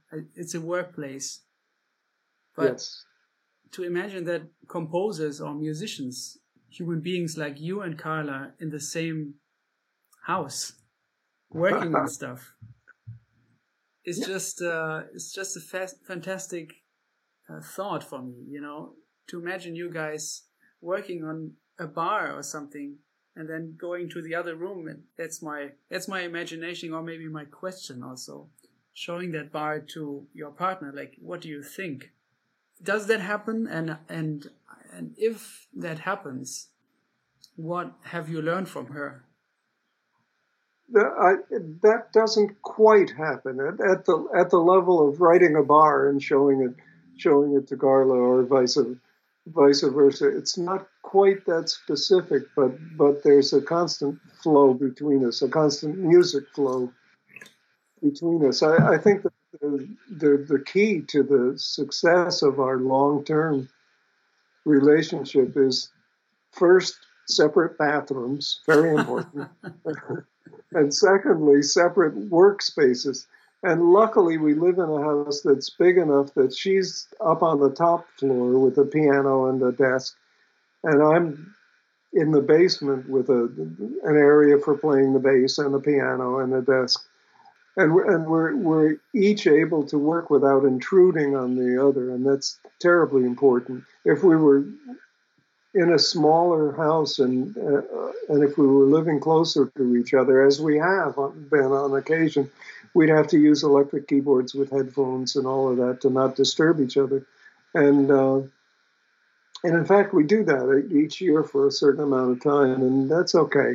But it's it's great to be able to to to be entirely separate, and we spend most of each day working entirely separately. But but we come together and we discuss what we're doing freely and I and in fact I hear her composing. I hear the process of her making a new piece distinctly because I, when I'm on the, the the main floor, I can hear her above me working an idea, uh, playing a pattern endlessly and changing one note here and then trying that for ten minutes and then changing another note there and the, the usual composer work. I, I she's been a, a, a, considerable influence on me since since I first encountered her in the in in the early 1960s. She's the the first composer I I, I saw in her natural habitat because I was hanging out with Paul Bley and she was in the next room writing music. I'd never seen a composer before up up close like that actually working so she's been a kind of per- pervasive influence throughout the years. And as a player, I've been playing her music all this time too. So that's uh, that's another way in which we're we're linked. Um, she's kind of incorporated me into the process of of, of writing music. At some point, point, kind of midway through writing a piece, I would say, she writes out a lead sheet and a bass part and we go down to the basement and, and play it. And she often makes substantial changes after we've played the piece together based on how it feels, how it, how it feels in the real world, how, how I, as the bass player, respond to it, and, and how she, as the, the piano player, responds to the presence of the bass playing this thing that she's written. Um, and she'll return up two floors to work on it for another few days, and then she'll come back down. We'll play it again, and other changes will, will be made. Um, so in that way, I'm proud and happy to be to to be within the process. But she doesn't come down with a bar of music and and and show it to me, and we never work together at at a piece. And uh, I think mostly we've since each each of us write, we're we're kind of sympathetic and understanding about the needs of a composer, the need to to to be alone for long periods of time and to be undisturbed, and we kind of fight for each other's isolation and privacy. And, and then in a very general way, when we meet to cook dinner at the end of the day, she will, you know, sometimes get quite specific. I'm working on the A section, and it, it seems to want to be nine bars, but it would be better for the player if it were eight bars. But this idea just this melody continues, and she'll sing the melody, and you see how it goes for the extra bar. And do you think the player would be uh, put off by this extra bar when he's taking a solo, or or or will it be uh, to his advantage to have to have a slightly uh, asymmetric form? Uh, you know, we, are dealing together with with questions that arise in in the process of writing a tune. I'll do this the same with her. Uh, so, so at some point we, we are connecting with each other daily about the about the music we're working on, and, and very often we're working on the same music because we spend a lot of time with music that she's written for the trio that she has with me and Andy Sheppard, the saxophone player. Uh, we spend a lot of time in the basement just playing that repertoire, and it evolves as as she hears it with with the bass added. And as I complain about the awkwardness of certain events and all of that, it's uh, it's an ongoing, very much alive process. It's wonderful to live, I think, with another musician, and especially another musician you're in direct contact with, with whom you play on a on a regular on a regular basis. It's uh, uh,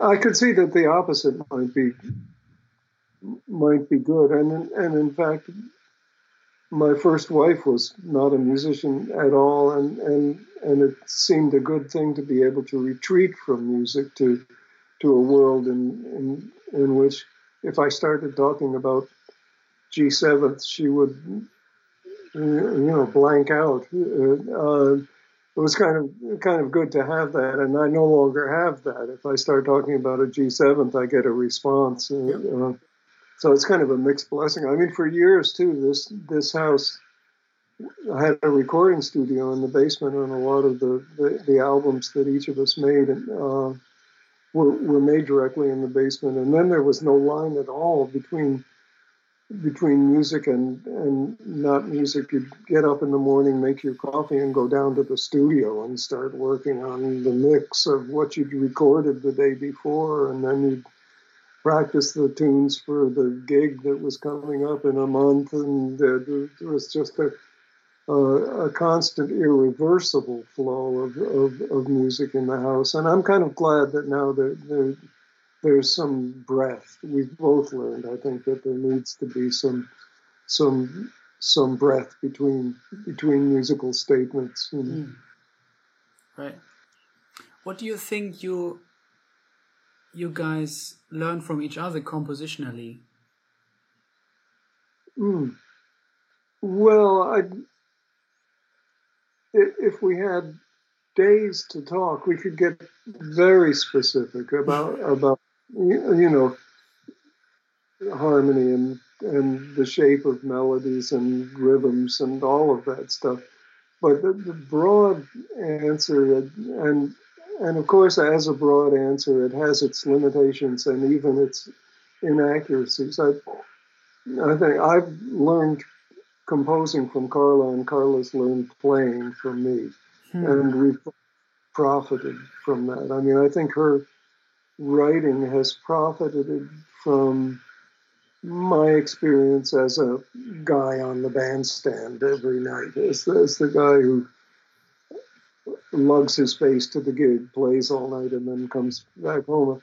I've, I've learned things about what players need and what players like.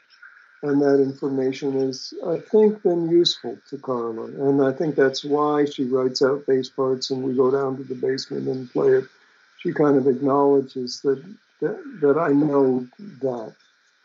And I've been eavesdropping on her. I've been watching her be a composer for years and years, and that's been tremendously informative. I've, I've learned I've learned how to be a composer just from watching her. I mean, especially in, in jazz music, it's tremendously difficult and courageous to, to be a composer, to say, I'm a composer. Uh, because nobody really cares all that much. The focus is so much on improvising. The idea is to kind of get through the tune so you can take it solo. And here's this woman in the 1950s insisting she's a jazz composer. That, that's remarkable. She's really made a, a, a, statement, and I've watched her. I've watched her do that. Um, she's just that, that, that, on a very basic level. She gets up in the morning, gets her coffee, and goes to the desk and writes music every day, unless we're out on tour, unless uh, unless there's an emergency somewhere, mm. unless there's fire. Uh, she's she's at the desk, and, and her day every day is structured to accommodate several lengthy periods of, of sitting at the desk or at the piano to write music. On that very basic level, I've learned to apply that kind of discipline to my life. If I if I want to write, write some music, I have to I have to punch in. It's like a factory job. You know, it's not. Neither of us believe that you walk in the woods and, and magically you're given a, a, the second movement of a concerto and you rush back to your desk and write it down because the birds sang it to you and the wind whispered it to you and all of that. We don't work that way. We punch in. We go to our desk and it's it's uh, eight 8.13 in the morning and we punch in and we don't punch out until 10 o'clock and and if we if we just have to sit there and wait for an idea then that's the those are the rules. You sit there and wait for an idea. If we're involved in if we've already got the idea and we're involved in expanding it and trying to understand its implications then that's what we do. But you're always at some point in the in the process. I, have learned that from her to to, to treat, treat composing just as I treat bass playing as a, a, a work. It's uh, it's the work you do. It's your job. It's your uh, vocation. You mm-hmm. vocation in the sense that you've been called to to do it. Uh, you got to do it. Uh, and it's not altogether fun. I, I, in particular, I consider composing a sort of onerous task, a very difficult and, and frustrating job. And I, I do it reluctantly. I haven't done it much lately. I've been really focused on playing, but I but, but I I've been focused on the, the work of learning to play. So that's that's onerous and difficult and as well. But it's uh, it's what I do. It's what it's it's what I was bred to do. It's, it's wonderful to intersect with Carla. She's her what she's born to do is slightly kind of exists at an oblique angle to what I was born to do. They're wonderfully complementary, her path and my, and my path, and so we, we intersect many times in the in the in the course of the day, and I, and I I think to our to our mutual advantage. Yeah, it shows in the music. It shows when when I see you guys play together. Yeah, yeah, I, I, I think it does. I, th- I think it does. Just uh, the body language, that kind of kind of thing. We're we're. Uh, I'm also talking about the result. Yeah, oh yeah, yeah. You can hear it, I think, in the result. But but, but the the line between playing together and living together has kind of dissolved over over time, and uh, and I think that that that's part of what shows in the in the result when we play together. But that also happens if you keep a band together for a number of years. If you keep a trio together, uh, the, you begin to intersect with the bass player and the drummer in, in, in ways that are not just notes in the air. They're also, you know, the bass player is, is going to respond in a certain way when you play a certain phrase yeah. because that's the way he is. He's that kind of guy. You can piss him off by playing something, or you can make him very comfortable and happy by playing something else, you know and this this kind of interaction deepens and deepens as the band stays together. I, I have this also with with Scofield. I have the, I have this with the with the people I've played with for for years and years, and and and in fact, I often say that if, on the on the rare occasion when I'm kind of coerced into into into teaching, I I urge the the 20 year old people that I'm talking to to to really pay attention to the to the associations that they're making to the guys they're playing with. It, you kind of assume when you're 20 that you're you're passing through you're passing through a school or you're passing through your first years in a in a, in, in the big city looking for gigs and all of that. And uh, in, in point of fact what's likely happening is you're making associations that will endure 50, yeah 50 or 60 years. You'll still be playing with the same damn guy for better or worse. Yeah. uh, so you should kind of take the, the, the your association seriously and and and and take the the act of selecting with whom you associate musically very seriously, even at that time, even when you're 20 years old, because it is likely to, to if, if you're lucky, 50 years down the road, you'll still be playing with the same guy. You know, he'll just have gray hair and and slightly different, uh, you know, a mustache yeah, right. Slightly different shape, in, indeed, but the same guy. Yeah. And uh, for for for better and for worse, you know, it's. Uh, but I, I think it's wonderful the, the, the associations I've made that have endured for for years and years and years that they've deepened. The way in which you play together is uh, you finish each other's sentences. You you.